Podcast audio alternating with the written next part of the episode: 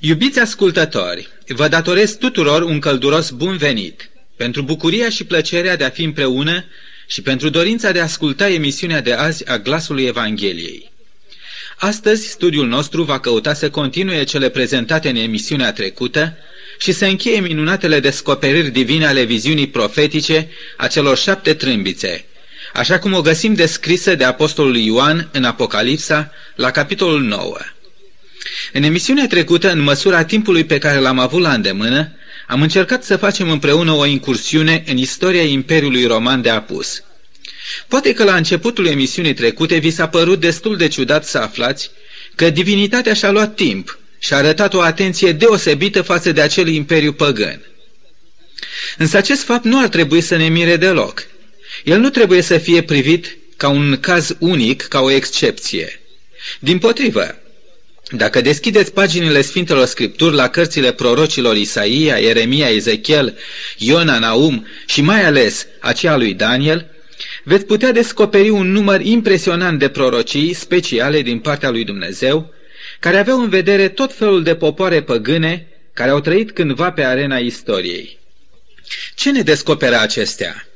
Printre multe alte lucruri, un fapt deosebit de important și anume că Dumnezeu este adevăratul stăpân al istoriei și al tuturor popoarelor pământului. În măsura în care un popor sau un om răspunde pozitiv chemării lui Dumnezeu și în măsura în care acceptă să joace rolul pe care Dumnezeu l-a avut cu acel popor sau cu acea persoană, asupra acelei persoane sau asupra acelei națiuni se coboară tot harul și toate binecuvântările cerului. Sau de nu, judecățile cele mai aspre. De ce așa? Veți întreba. Secretul stă în dispoziția oamenilor de a împlini voia lui Dumnezeu. Priviți puțin la poporul iudeu de altă dată. Istoria acestei națiuni este una dintre cele mai vădite dovezi privind felul cum procedează Dumnezeu cu noi oamenii. Acest popor, ca niciun alt popor, a fost ales și chemat de Dumnezeu să joace un rol copleșitor de important în planul divin, și anume acela de a fi lumina neamurilor, de a duce lumii vestea mântuirii. După cum era și normal, Dumnezeu care investise în acest popor atâtea binecuvântări, investise tot atâtea și așteptări. Dumnezeu aștepta de la poporul său ales, în primul rând, ascultare și un sporit simț de răspundere. Acestui popor Dumnezeu i-a încredințat legea sa, slujba dumnezeiască de a fi martorul său, legămintele, prorocii, apostolii, făgăduințele nespus de mari și scumpe ale mântuirii și deasupra tuturor harul ca în acest popor să se întrupeze ca om între oameni Fiul lui Dumnezeu. Dar Israel s-a arătat ca națiune, cu totul necredincioasă față de chemarea divină, total irresponsabil atât față de planul lui Dumnezeu, cât și nerecunoscătoare față de încrederea și binecuvântările primite. Urmarea a fost că Dumnezeu nu numai că s-a dispensat de acest popor, dar a făcut ca asupra acestei națiuni să se reverse judecățile aspre ale cerului. Dumnezeu însă nu a renunțat la planul său de a aduce Evanghelia mântuirii la orice om. În vederea acestui scop, el a adus la viață un nou Israel, o biserică a Noului Testament, o biserică multinațională, mondială. E interesant de urmărit faptul că atunci când națiunea lui Israel își trăia ultimele ei zile de har, care mai rămăseseră în planul divin pentru ea, deja pe arena lumii se ridicase un imperiu uriaș, Imperiul Roman. Întins pe trei continente și străbătut de drumuri bune, bogat, puternic și influent, dispunând de toate cele necesare, acest imperiu avea să cunoască cel mai mare har, acela de a fi o unealtă a lui Dumnezeu în vederea împlinirii planului lui Dumnezeu cu întreaga lume. Dar, din păcate, Roma și cezarii ei au respins pe Isus, împăratul cerului. Ei au văzut în Isus un inamic, un galilean răzvrătit, un uzurpator. Drept urmare, ei au pronunțat condamnarea lui și apoi și a urmașilor lui la moarte. Astfel, Roma, în loc să primească solia cerului, a ales mai degrabă să lupte împotriva ei și împotriva mesagerilor ei apostolii. Ea care ar fi trebuit să fie unealta divină, care să ducă mântuirea la popoarele barbare din afara granițelor ei, ea și-a închis granițele în fața oricăror încercări și planuri cerești. În loc ca Roma să se lase cucerită de puterea Evangheliei și cu această putere să pornească, să cucerească și să stăpânească lumea? Cezarii Romei au fost captivați de puterea armelor și a banului. La orizont însă se apropiau și pentru Roma ultimele ei zile de har. Dar până atunci, trebuia ca să se facă încă multe apeluri pe lângă inima cârmuitorilor acestui vast imperiu. Din istoria faptelor apostolilor, așa cum apare de sub pana inspirată a evanghelistului Luca, aflăm cum Dumnezeu trimite pe ucenicul său Pavel la Roma. Călătoria apostolului Pavel la Roma nu avea să fie un fel de croazieră pe Mediterana, ci un șir de peripeții pline de primejdii. În capitolul 27 din Faptele Apostolilor ne este prezentată una din acele peripeții care părea să pună capăt vieții lui și a tuturor celor de pe acea corabie, o furtună teribilă. Permiteți-mi pentru beneficiul studiului nostru de astăzi să redau câteva din cuvintele unui martor ocular. Soarele și stelele nu s-au văzut mai multe zile și furtuna era așa de puternică încât în cele din urmă pierdusem orice nădejde de scăpare. Oamenii nu mâncaseră de multă vreme. Atunci Pavel s-a sculat în mijlocul lor și a zis, Oamenilor, trebuia să mă ascultați și să nu fi pornit cu corabia din Creta, ca să fi scăpat de această primejde și de această pagubă. Acum vă sfătuiesc să fiți cu voie bună, pentru că niciunul din noi nu va pieri și nu va fi altă pierdere decât a corăbiei. Un înger al Dumnezeului, al căruia sunt eu și căruia îi slujesc, mi s-a arătat azi noapte și mi-a zis, Nu te teme, Pavele, tu trebuie să stai înaintea cezarului. Ați notat? Ce misiune precisă avea apostolul Pavel? Ce plan divin sta gata să se împlinească prin Pavel? Tu trebuie să stai înaintea cezarului. Dar atât în Roma cezarilor, cât și oriunde pe cuprinsul Imperiului Roman, puțini, foarte puțini au ales să primească solia Evangheliei. Dar, ca și celelalte trei mari imperii dinaintea ei, Babilonia, Medopersia și Grecia, și Roma acum se apropia cu grăbire de ziua judecății divine. Primele patru trâmbițe ale cerului deja anunțaseră primele patru vaiuri. Aceste vaiuri și-au găsit împlinirea în cele patru mari invazii barbare care s-au abătut asupra Romei și care în cele din urmă aveau să-i aducă nimicirea. Dar notați vă rog ce anunță profeția divină la încheierea primelor patru trâmbițe. Apocalipsa, capitolul 8, versetul 13. M-am uitat și am auzit un vultur care zbura prin mijlocul cerului și zicea cu glas tare – Vai, vai, vai de locuitorii pământului, din pricina celorlalte sunete de trâmbiță, ale celor trei îngeri care au să mai sune. Judecățile divine, pregătite pentru Marele Imperiu Roman, încă nu se sfârșiseră. Acum venise rândul și ramurii de răsărit a Imperiului Roman. Să deschidem din nou Apocalipsa și să citim din capitolul 9 numai primele cinci versete deocamdată. Îngerul al cincilea a sunat din trâmbiță și am văzut o stea care căzuse din cer pe pământ. I s-a dat cheia fântânii adâncului și a deschis fântâna adâncului. Din fântână s-a ridicat un fum ca fumul unui cuptor mare și soarele și văzduhul s-au întunecat de fumul fântânii. Din fum au ieșit niște lăcuste pe pământ și li s-a dat o putere ca puterea pe care au scorpiile pământului. Și li s-a zis să nu vatăme iarba pământului, nici vreo verdeață, nici vreun copac, ci numai pe oamenii care n-aveau pe frunte pe cetea lui Dumnezeu. Li s-a dat putere, nu să-i omoare, ci să-i chinuiască cinci luni. Și chinul lor era cum e chinul scorpiei, când înțeapă pe un om. Și să citim și versetul 11, tot din capitolul 9. Acesta spune astfel, Peste ele aveau ca împărat pe îngerul adâncului, care pe evreiește se cheamă Abadon, iar pe grecește Apolion. Pe cine zugrăvește, deci, cea de-a cincea trâmbiță?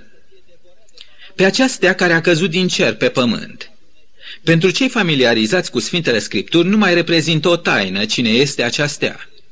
În Biblie, îngerii sunt simbolizați adeseori prin stele, iar satana și îngerii lui prin niște stele care au căzut. Vorbind despre Lucifer, prorocul Isaia întreabă la capitolul 14 cu versetul 12 din cartea sa. Cum ai căzut din cer, Lucifer strălucitor, fiu al zorilor? Cum ai fost doborât la pământ? Fără nicio îndoială, că trâmbița a cincea face o referință precisă la satana. Însă satana întotdeauna și-a realizat lucrarea sa pe pământ prin intermediul uneltelor omenești și de aceea Această căzută din cer trebuia să reprezinte acea forță omenească prin care satana avea să-și pună în aplicare planurile sale. În privința interpretării acestei trâmbițe, toți comentatorii care încearcă să privească profeția în paralel cu istoria lumii, sunt de acord că unealta omenească de care s-a slujit satana a fost Mahomed și marea sa mișcare religioasă, mahomedanismul. Influența otrăvitoare a religiei mahomedane, cu senzualismul ei, cu fanatismul și cu zelul cu care aceasta a fost propagată în lume, ne demonstrează că aici este vorba de ceva cu mult mai mult decât înțelepciune, putere și ambiție omenească.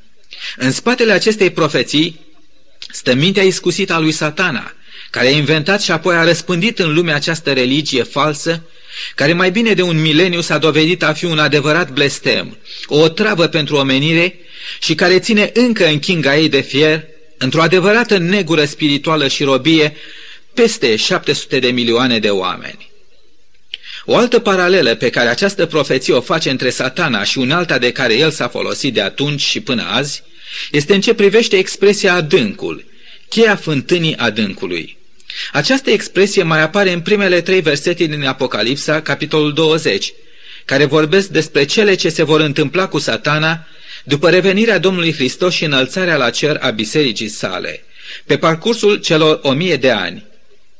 Din adâncul acelor vaste teritorii de pustiuri și dune de nisip ale Arabiei, s-au ridicat și hoardele saracene care, asemenea unei invazii de lăcuste, urmau să semene ruina și prăpădul aproape în toată lumea cunoscută la vremea aceea. Cheia care i-a fost dată lui Mahomed, cu care el a deschis fântâna adâncului, degajând un fum și din fum au ieșit niște lăcuste pe pământ, s-a pretins de către Mohamed că a fost dată direct de îngerul Gabriel. Coranul, a spus Mahomed, i-a fost dat prin revelație directă de către îngerul Gabriel. Pentru cine și-a luat timp să studieze învățăturile Coranului, nu-i va fi greu să descopere în precetele acestei cărți de doctrină enorm de multe elemente împrumutate din creștinism și iudaism. Dacă lui Mohamed i s-a dat o cheie, acea cheie este clar că nu i-a fost dată de îngerul Gabriel, ci de celălalt înger, de acela care a căzut din cer, Lucifer, satana.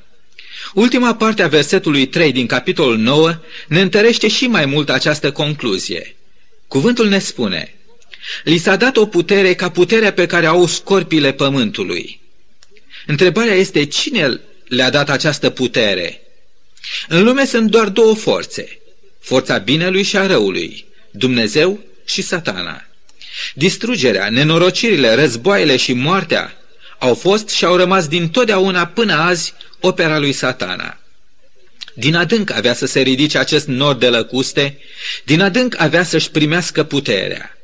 Iată ce a scris un profund comentator al Apocalipsei despre mahomedanism și originea lui. Acest comentator se numește Philip Mauro, iar cartea sa poartă titlul Despre lucrurile care au să vină. La pagina 313-314 stă scris următorul comentariu. Islamismul este taina de cea mai întunecată factură. Ea exclude orice explicație naturală. Originea lui este atât de neasemănătoare cu acelorlalte imperii, încât nu ne lasă nicio altă alternativă decât că el s-a născut supranatural. În mod vădit, el, islamismul, a fost destinat să fie un fel de contraparte a creștinismului, deoarece sursa vizibilă a lui a fost într-o persoană conducătoare care pretinde a fi singurul reprezentant și profet al lui Dumnezeu. Și într-o carte care este venerată de închinătorii ei ca fiind cuvântul lui Dumnezeu.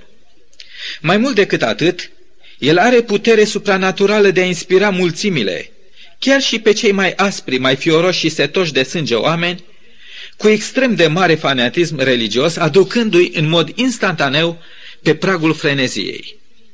În această privință nu mai găsim nicio paralelă în istoria omenirii. Începând de la versetul 7 până la versetul 10 din capitolul 9, ni se oferă o înșeptită descriere acestor lăcuste simbolice. Aceste hoarde ale pustiului au primit putere și o misiune specială. Nu atât aceea de a omorâ, ci aceea de a otrăvi, de a produce agonia, ca scorpionii. Omorurile și distrugerile aveau să se împlinească prin cea de-a șasea trâmbiță. Pe tot timpul cât au durat atacurile și cuceririle saracenilor, Imperiul Roman de răsărit, cu capitala la Constantinopole, a rezistat oricărui măcel. Numai puțin de zece ori mahomedanii au încercat să cucerească Constantinopole, dar fără de succes. Ambiția saracenilor a fost să facă din islamism religia universală a lumii. După cucerirea Asiei Mici și Africii de Nord, planul lor era să pătrundă în Europa, numai că în cale le sta Constantinopole. Nereușita lor de a cuceri această fortăreață i-a determinat să schimbe direcția planului lor și să caute să intre în Europa prin strâmtoarea Gibraltar. Intenția lor era să-și completeze astfel stăpânirea asupra Mediteranei, dar și aici, în acest punct extrem al Europei, aveau să fie ținuți pe loc. La anul 723, la bătălia de la Tur, mahomedanii au fost înfrânți. Cinci luni de zile sau 150 de ani profetici, ne spune profeția în capitolul 9 cu versetele 5 și 10, avea să dureze această a cincea trâmbiță.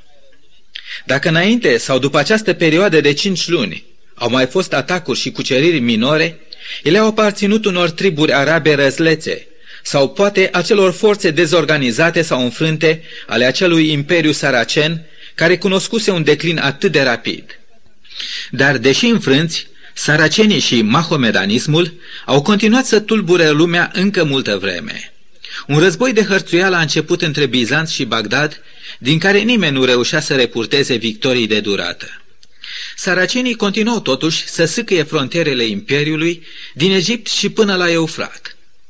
Odată cu fondarea Bagdadului, la anul 762, Imperiul Arab al Saracenilor a intrat într-o nouă fază a istoriei. Epoca războaielor și a cuceririlor arabe au părut să fie încetat, dând loc unei epoci în care lumea arabă devine deschisă în fața civilizației.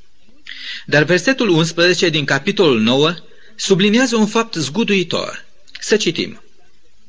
Peste ele aveau ca împărat pe îngerul adâncului, care în evreiește se cheamă Abadon, iar pe grecește Apolion. Amândouă aceste nume traduse în limba română înseamnă nimicitorul sau distrugătorul. Același nume a fost subliniat de Apostolul Pavel în cuvintele Fiul pierzării.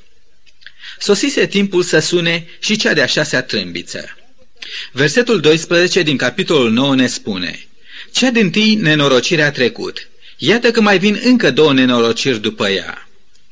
În cea de-a șasea trâmbiță se găsește simbolul Imperiului Otoman, care a pus capăt Imperiului Roman de răsărit și a stăpânit și amenințat națiunile Europei timp de aproape patru veacuri.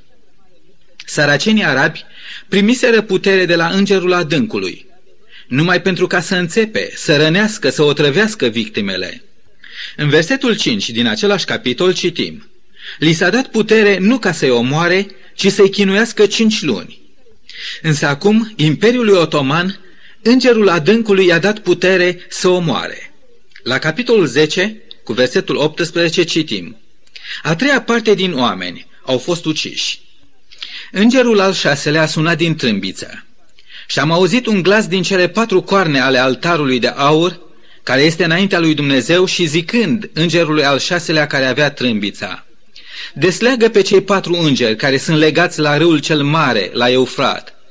Și cei patru îngeri au fost deslegați ca să omoare a treia parte din oameni. Aici facem cunoștință cu alți patru îngeri, niște agenți omenești evident, care aveau să lucreze sub influența și puterea îngerului adâncului. Cine erau de fapt turcii? La origine, ei erau niște hoarde barbare care își trăiau viața în munții Altai din Asia Centrală. Marele migrației dinspre răsărit au dus aceste triburi turcmene spre Apus și spre Mează zi și în drumul lor acestea s-au unit cu triburile arabe seleucide. Ajunse la Eufrat, ele au întâlnit cele patru sultanate, Alepo, Iconia, Damasc și Bagdad. Aceștia erau cei patru îngeri care stăteau gata pentru a fi deslegați și a porni campania lor nimicitoare. Pe de o parte, aceste rămășițe ale fostului Imperiu Saracen, de altă dată, au intrat pentru a se integra în Imperiul Otoman de curând format, iar turcii, la rândul lor, au adoptat religia lui Mahomed.